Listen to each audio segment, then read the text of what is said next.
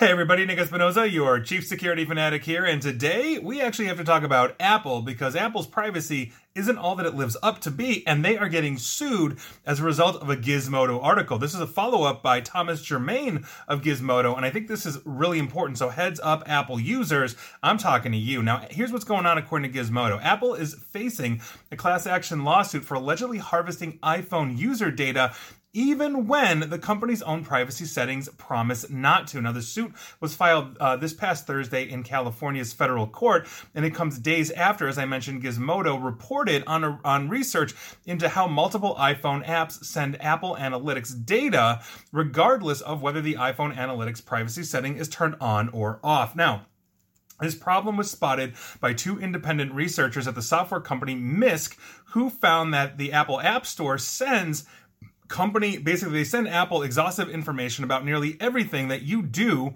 in the app despite the privacy settings and here we are. iPhone Analytics which claims to quote disable the sharing of device analytics altogether when switched off is still sending information. Now Gizmodo asked the researchers to run additional tests on other iPhone apps including Apple Music Apple TV books and stocks. The researchers found that this problem persists across most of Apple's suite of built-in iPhone apps. Now, the lawsuit accuses Apple of violating the CCPA, uh, excuse me, not the CCPA, the CIPA, that's the California Invasion of Privacy Act. Quote, privacy is one of the main issues that Apple uses to sell its products apart from competitors. That is according to the lawsuit that you can go ahead and read. And I continue the quote, but Apple's privacy guarantees are completely illusory. Now, the company has basically plastered, I've talked about this all across the country with the slogan privacy. That's iphone interestingly enough uh, at one of the big conferences just before the pandemic in uh, las vegas they had a huge billboard in front of the conference that said what you know basically goes on in an apple stays in an apple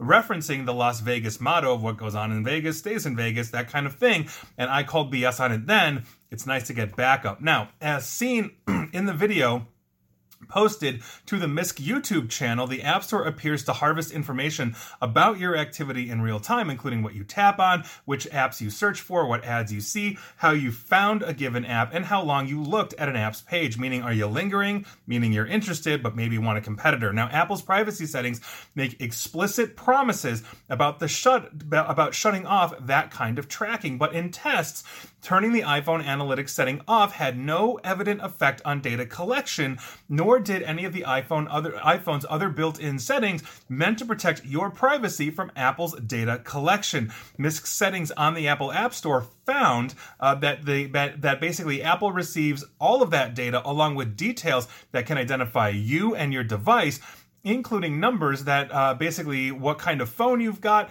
uh, what kind of phone you're using, your screen resolution, your keyboard languages, and how you're connected to the internet. Are you on Wi Fi? Are you on your cellular provider? That kind of information obviously is known as device fingerprinting. I've talked about that extensively here as well. Now, when the researchers looked at other iPhone apps at Gizmodo's request, they found that many behave similarly.